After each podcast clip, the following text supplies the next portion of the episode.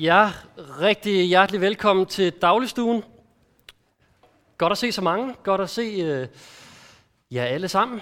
Øhm, det er rigtigt, som Rasmus siger, at i dag der begynder vi på en øh, ny serie. Jeg skal lige introducere Jeg hedder Kasper. Jeg er 23 år og gift med Maria og en af ungdomslederne her i dagligstuen. Og det er rigtigt, at vi begynder på en ny serie i dag, som hedder Tough Topics.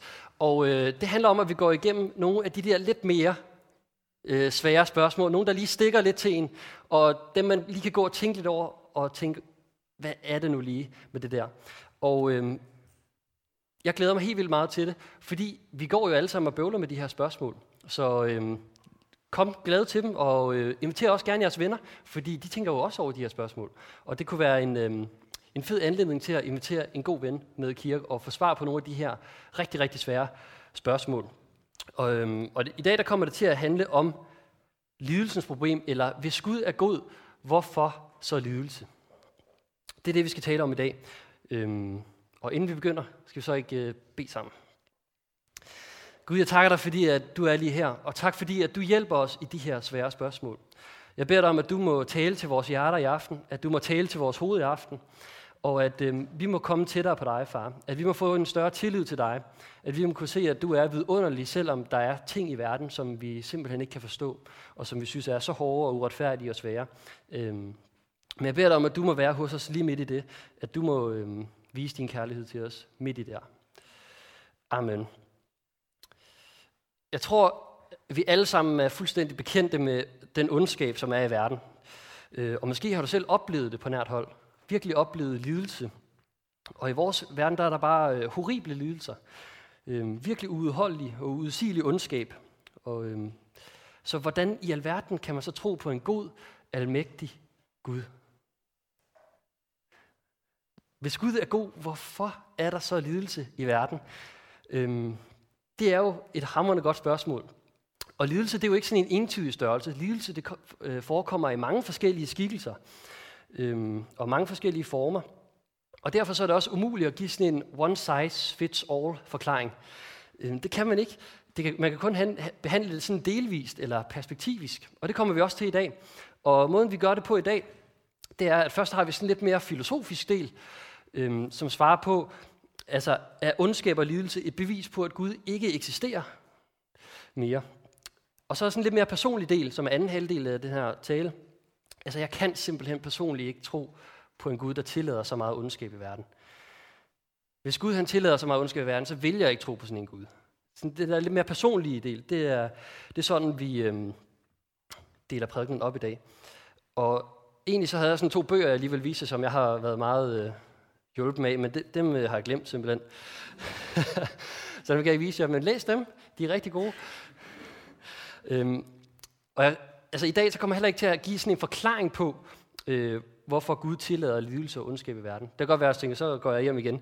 Øh, men selvom man ikke kan give en forklaring på, hvorfor, så har Gud et svar på lidelsen. Gud han har et svar på lidelsen. Øh, og det er det, vi skal være sammen med, med øh, om i dag. Og ikke nok med det, ikke nok med, at Gud han giver et svar i lidelsen. Gud han giver os også nogle indsigter. Han giver os nogle løfter. Han giver os nogle værktøjer, som kan hjælpe os, når det bliver svært og når vi lider, når vi oplever ondskab øh, i vores liv. Og det kan give os håb, og det kan give os trøst, som intet andet kan give os i den her verden. Det tror jeg virkelig på. Og det, øh, ja, så jeg håber bare, at i dag du ikke bare kan se, at, altså, at ondskab det ikke modsiger eksistensen af Gud, men jeg håber også, at du kan gå herfra med en overbevisning om, at Gud han har faktisk et svar i lidelsen. At han kan hjælpe dig, når det bliver svært. Han kan hjælpe dig midt i ondskaben. Okay, det var lige sådan en intro, og så tager vi faktisk allerede det første spørgsmål. Øhm, hvis du, ja, den kommer her, spørgsmål 1. Øh, hvis du har tænkt over, hvis, har du tænkt over, hvis Gud er god, hvorfor så lidelse, og hvad har du tænkt? Snak med jeres sidemarker om det store spørgsmål.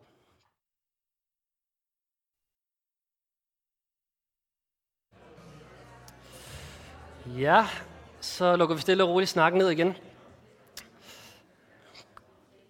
Godt at se, at I øh, har svar på sådan et stort spørgsmål. Øhm, vi er selvfølgelig ikke de første, der har stillet det her spørgsmål. Den første, man kender til, der har stillet det her spørgsmål omkring øh, ondskabens problem, det er en, der hed Epikur, og han øh, var født 300 år før Kristus. Og han formulerede problemet sådan her. Hvis vi tager næste slide. Hvis Gud vil fjerne ondskab, men han ikke kan, er han ikke almægtig, og det kan man ikke regne med hos Gud. Hvis han kan, men ikke vil, er han ond, hvilket er lige så fremmed for Gud. Hvis han hverken kan eller vil, er han både ond og ikke almægtig, og derfor ikke Gud. Men hvis han både vil og kan, hvilket er det eneste, der sømmer sig for Gud, hvor kommer det onde derfra, og hvorfor afskaffer han det ikke? Det er lige sådan en tankevrider, ikke? Øh, Evikur kommer med her 300 år før vi, eller før vores tidsregning. Og mange, de siger faktisk, at det her det er det stærkeste argument mod, at der skulle eksistere en Gud. Og sådan hører jeg det også ofte, altså hvis jeg snakker med nogle af mine ikke-troende venner, så er det den her indvending, de har imod Gud. Jamen, hvordan kan der være en Gud, hvis der er så meget ondskab i verden? Øhm. Og hvis man skal stille det sådan filosofisk op, eller så kan man, eller hvis man skal sige øh, ondskabens logiske problem, så kan man i sådan en filosofisk udgave stille det op på den her måde. Man kan sige, at A, det er, det er logisk umuligt, at både Gud og lidelse eksisterer. B, lidelse eksisterer, og C, derfor eksisterer Gud ikke. Det er sådan en øh, helt normal argumentsopsætning, øhm, øh, som man sender, som man sætter op. Og længe så har man faktisk øh, antaget det her for at være et rigtig godt argument imod Gud. Øh, imod eksistensen af Gud. Indtil en kendt filosof, øh, der hedder Evan Plantinga, i en bog stillede spørgsmål, er det her egentlig et godt spørgsmål? Eller er det et godt argument? Holder det her argument? Øhm, er der gods i det? Og det er jo et, et godt øh, spørgsmål at stille til argumentet. Og han sagde, at ondskab og lidelse er ikke et bevis på, at der ikke findes en Gud. Fordi det her argument ikke er logisk modstridende. Et logisk modstridende argument, det vil sige, at Kasper han er gift, og Kasper han er ikke gift. Det modsiger hinanden. Men at lidelse og Gud eksisterer samtidig, det er jo ikke logisk set modstridende. Som sådan så modsiger det, at Gud findes og lidelse findes, det modsiger jo ikke logisk set hinanden. Så hvor er det, man gør fejlen? Fejlen er, at argumentet hviler på en eller anden skjult antagelse. Fordi hvis det ikke er logisk, logisk modstridende, så må man det jo hvile på en eller anden anden antagelse. Øhm, så må argumentet må hvile på noget andet. Og hvad er det? Øhm, og det tror jeg, at det er, at ondskab, altså hvis ondskab forekommer meningsløs for mig, så må ondskab være meningsløs. Det er den skjulte antagelse, vi gør i det her argument.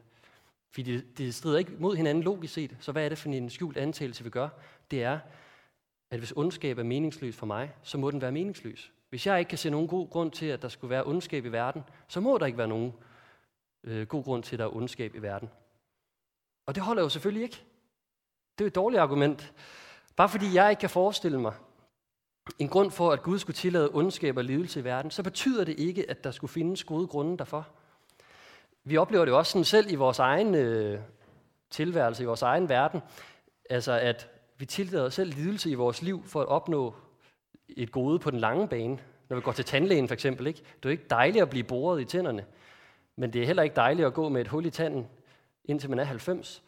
Altså man gør noget for, altså man, man gør et onde på den korte bane, men, men tillader ondskab for at få øh, et gode på den lange bane.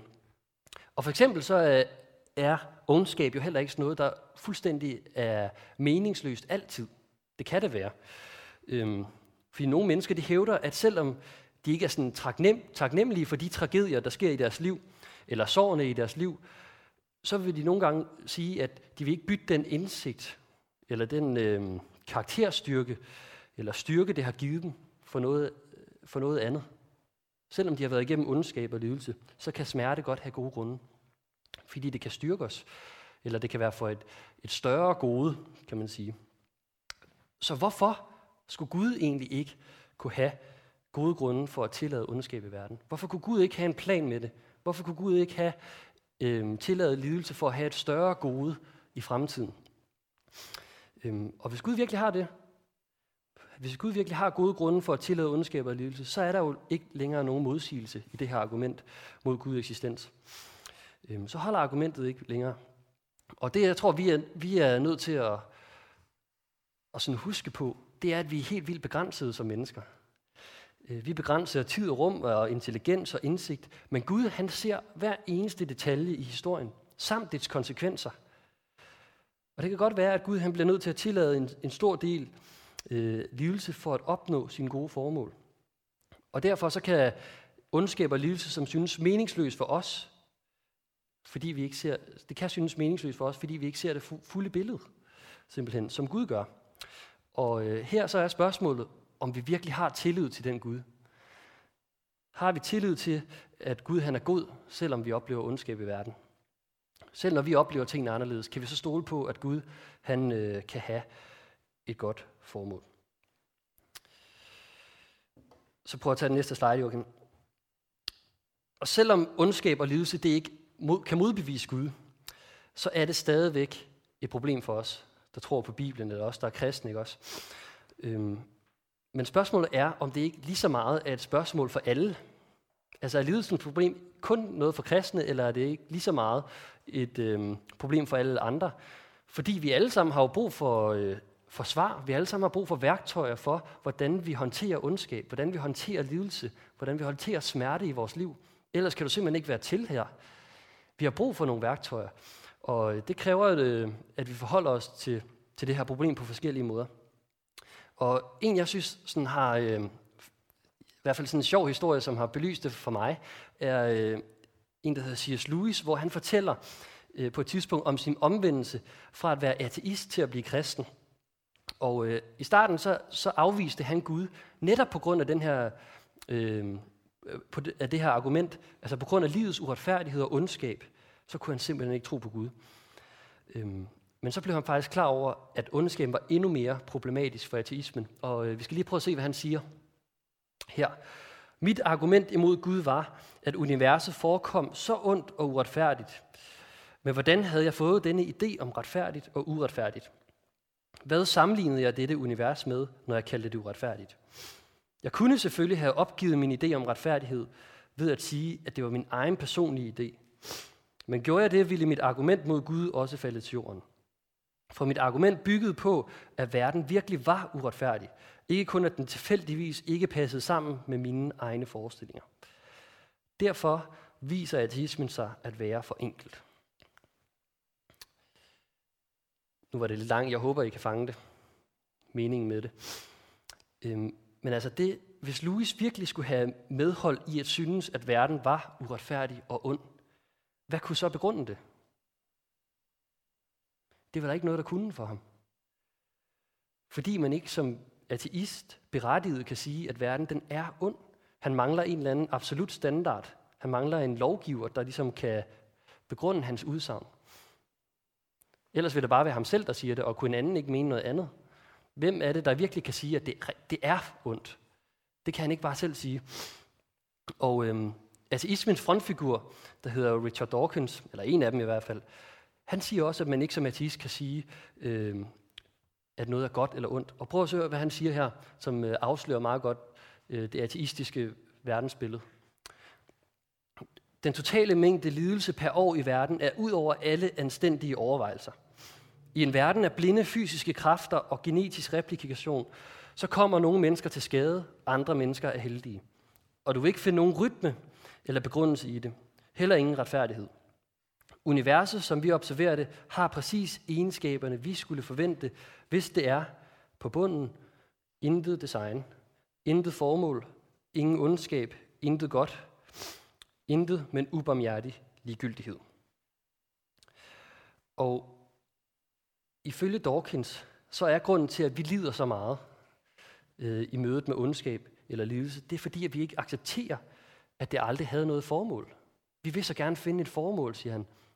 Men hvis vi bare accepterede, at der ikke var noget godt eller ondt, at der ikke var noget formål, at alt bare var ubarmhjertig ligegyldighed, som man slutter af med at sige, så ville vi være hævet over alt det der.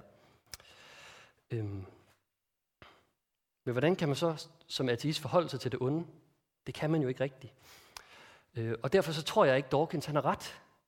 vold og lidelse og ondskab og død og alle de her ting, det føles ikke bare som fuldstændig komplet naturligt. Det føles forkert, og det er forkert. Øh, men på hvilket grundlag kan vi sige, det er forkert?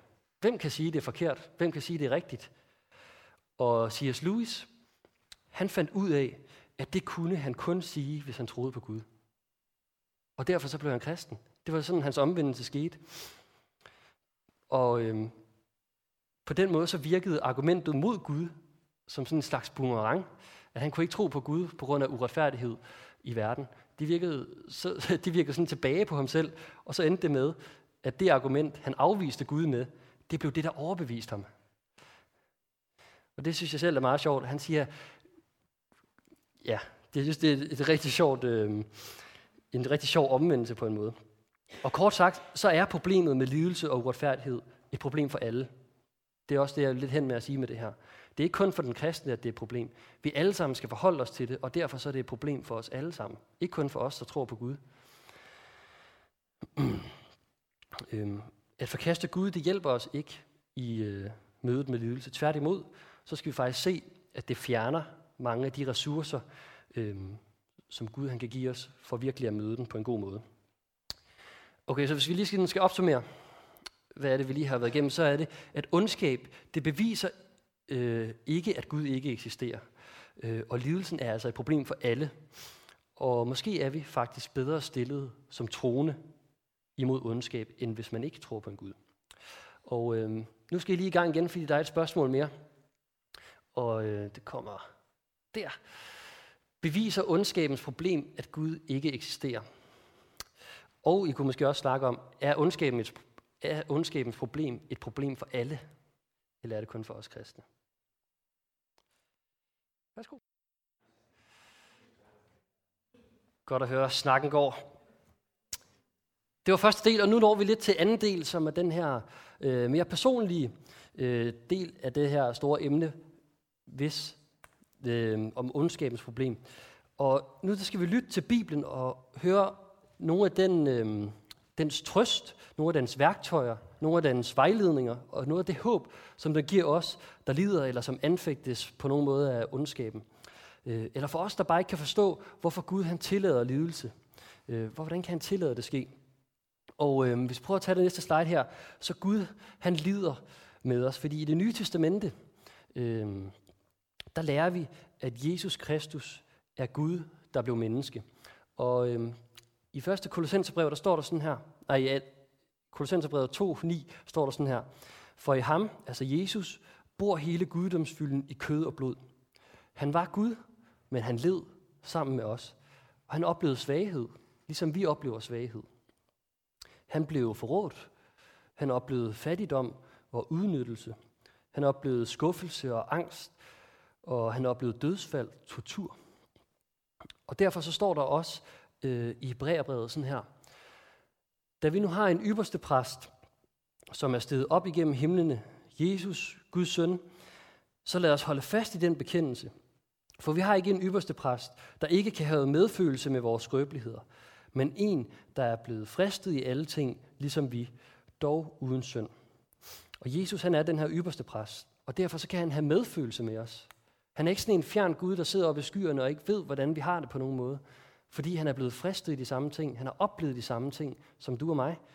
Han har medfølelse med os. Han har empati, fordi han er lidt sammen med os. Han lider sammen med os. Han er med os midt i smerten, og det betyder, at når vi er midt i smerten, så kender han til det.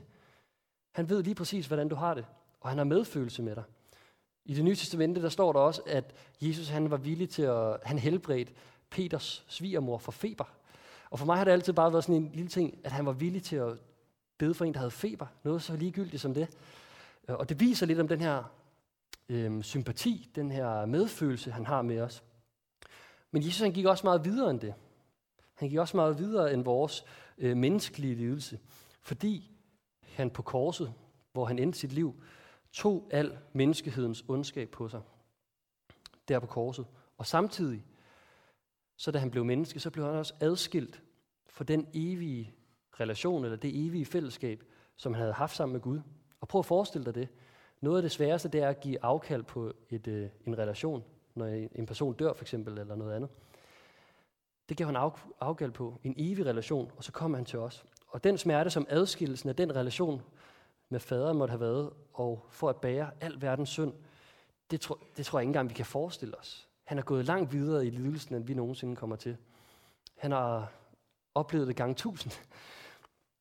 Men han gjorde det med et formål. Det var ikke bare for at lide, at han led. Han led med et formål. Nemlig for at nå en lidende verden. Os. Med sin kærlighed. Gud han kom til verden og oplevede selv mørket.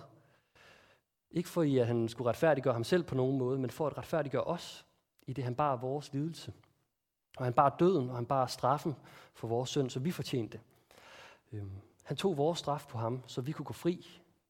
Det var det hans lidelse, det var formålet med hans lidelse. Og hvad betyder det? At han tog straffen, så vi kunne øh, gå fri. Hvad betyder det? Ja, det betyder, at vi kender grunden til, at Gud tillader. Eller det betyder, at vi ikke kender... Undskyld. Vi kender ikke grunden til, at Gud tillader ondskab og lidelse. Men vi ved, hvad grunden ikke er. Det betyder det. Vi ved ikke, hvorfor han lader ondskab og lidelse fortsætte, men vi ved nu, hvad grunden ikke er. Og det er, at det kan ikke være, at han ikke elsker os. Og det kan ikke være, fordi han er ligeglad. Fordi han er så ivrig efter at give os den ultimative glæde og tilfredsstillelse, at han selv var villig til at udholde den værst tænkelige lidelse, man overhovedet kunne forestille sig. For at nå dig, for at komme ind til dig, så var Gud villig til at opnå den dybeste form for lidelse, for at du skulle få den største form for tilfredsstillelse, selvom du ikke havde fortjent det. Så han forstår os, og han har været os, og Gud han lider med os. Og så kan det være, at du øh, kunne indvende, men det er jo kun det halve svar. Og det er også rigtigt. Vi ved ikke, hvorfor Gud han tillader lidelse. Vi har ikke forklaringen for, men vi kender hans svar til den. Øhm, og hvis Gud han indvider os i, hvorfor han lader alle de ting, øhm, hvorfor han tillader alle de ting, som han gør, øhm, så vil det måske blive for meget for os. Fordi vi er så begrænset i forhold til Gud. Vi er ikke Gud. Øhm, lidt ligesom et barns forhold til dets forældre. Altså en treårig forstår heller ikke grundene til, hvorfor, øh, i hvert fald altid, deres forældre tillader og forbyder forskellige ting. Det ved de ikke altid. De får bare et påbud, ikke? Men selvom de ikke kender forældrenes grunde, så kan de genkende deres forældres kærlighed til dem, og derfor så er det muligt at stole på dem. Fordi at de, kan, de ved, at mine forældre elsker mig, og derfor så kan jeg godt adlyde, at jeg skal øh, ikke gøre det her, eller skal gøre det her. Og på samme måde med os, vi skal ikke forvente at kende alle Guds formål. Men ved at se på korset, øh, der kan vi virkelig se, øh, der kan vi kende Jesus kærlighed til os. Vi kan se hans medfølelse, at han går med os, og at han giver os et håb om et evigt liv uden lidelse og fyldt med glæde, hvor vi er sammen med ham. Og det er det svar, vi dybest set har brug for, ikke det andet. Det tror jeg. Vi har et spørgsmål mere. Og det kommer der. Hvad betyder det for dig, at Jesus lider med os eller med dig? Værsgo.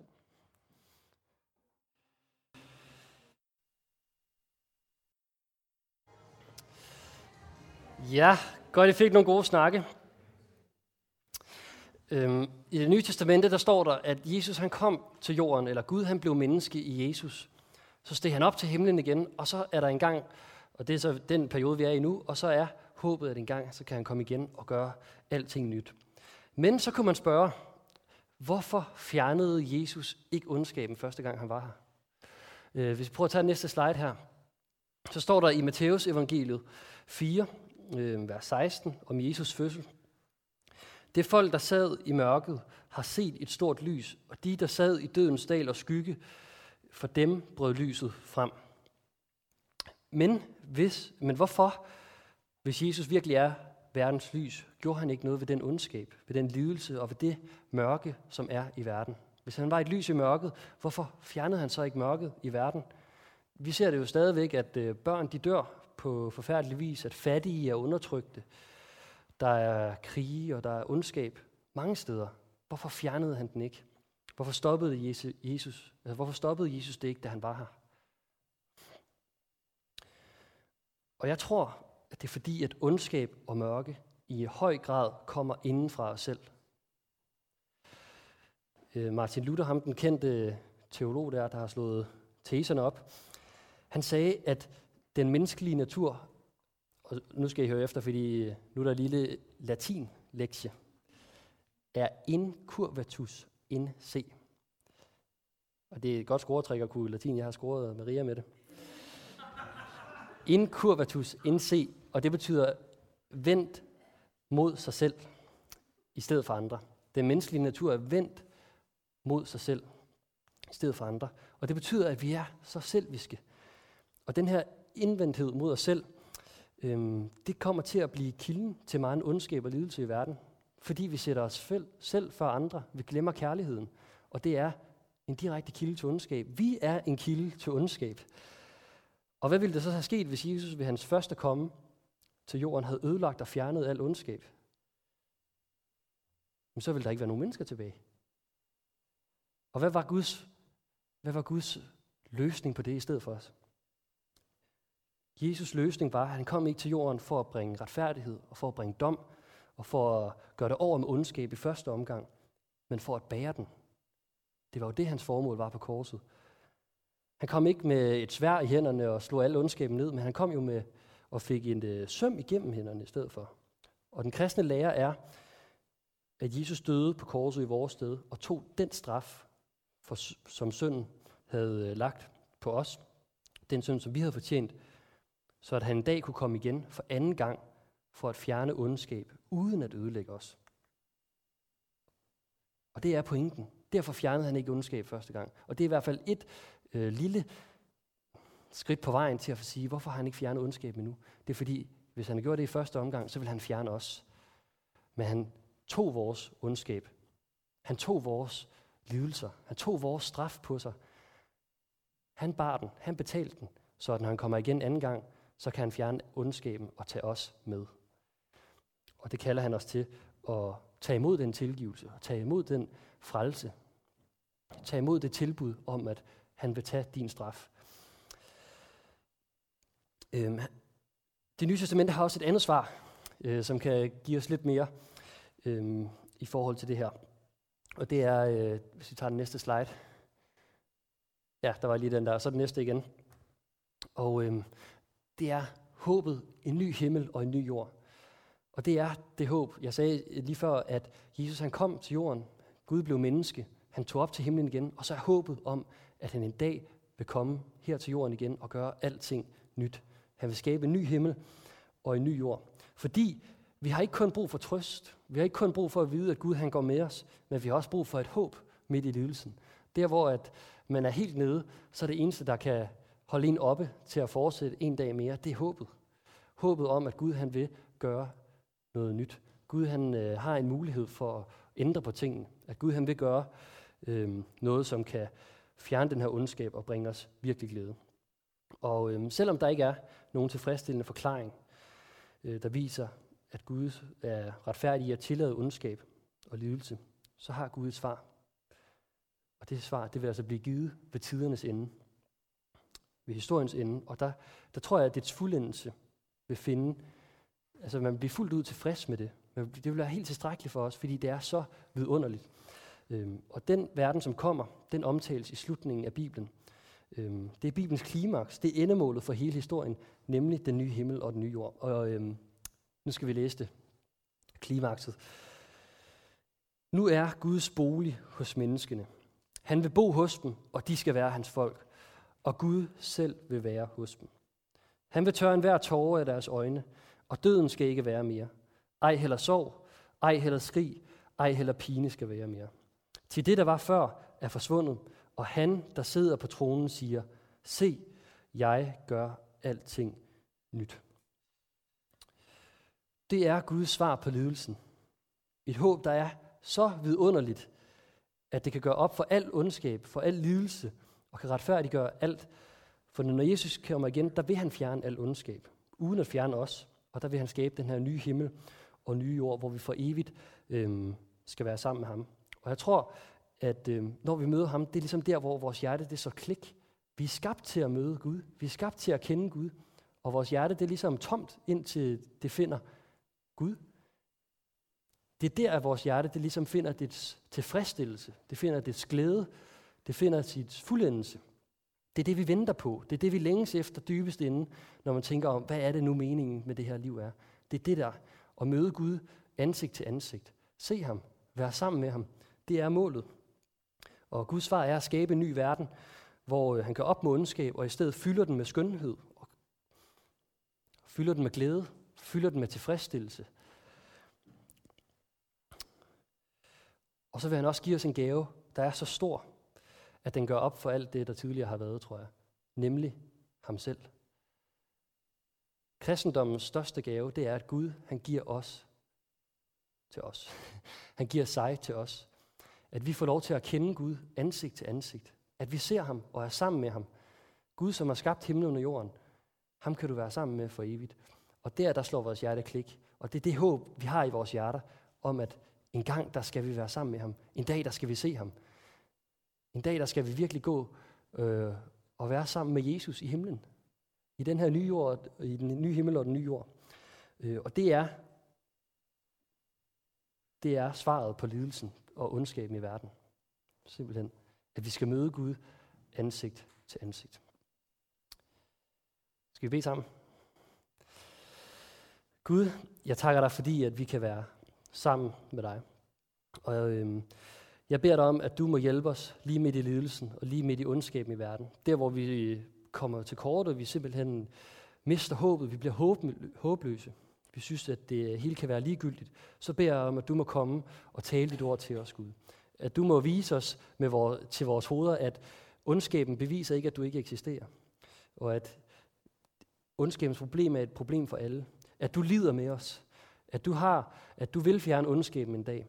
Og at du kommer og gør alting nyt, og at vi skal være sammen med dig for evigt. Må vi have det håb i vores hjerter, må vi se frem til den glæde, og jeg beder dig om, at øh, vi må respondere på det, at vi må sige ja tak til din tilgivelse, til at komme og være sammen med dig for evigt. Amen.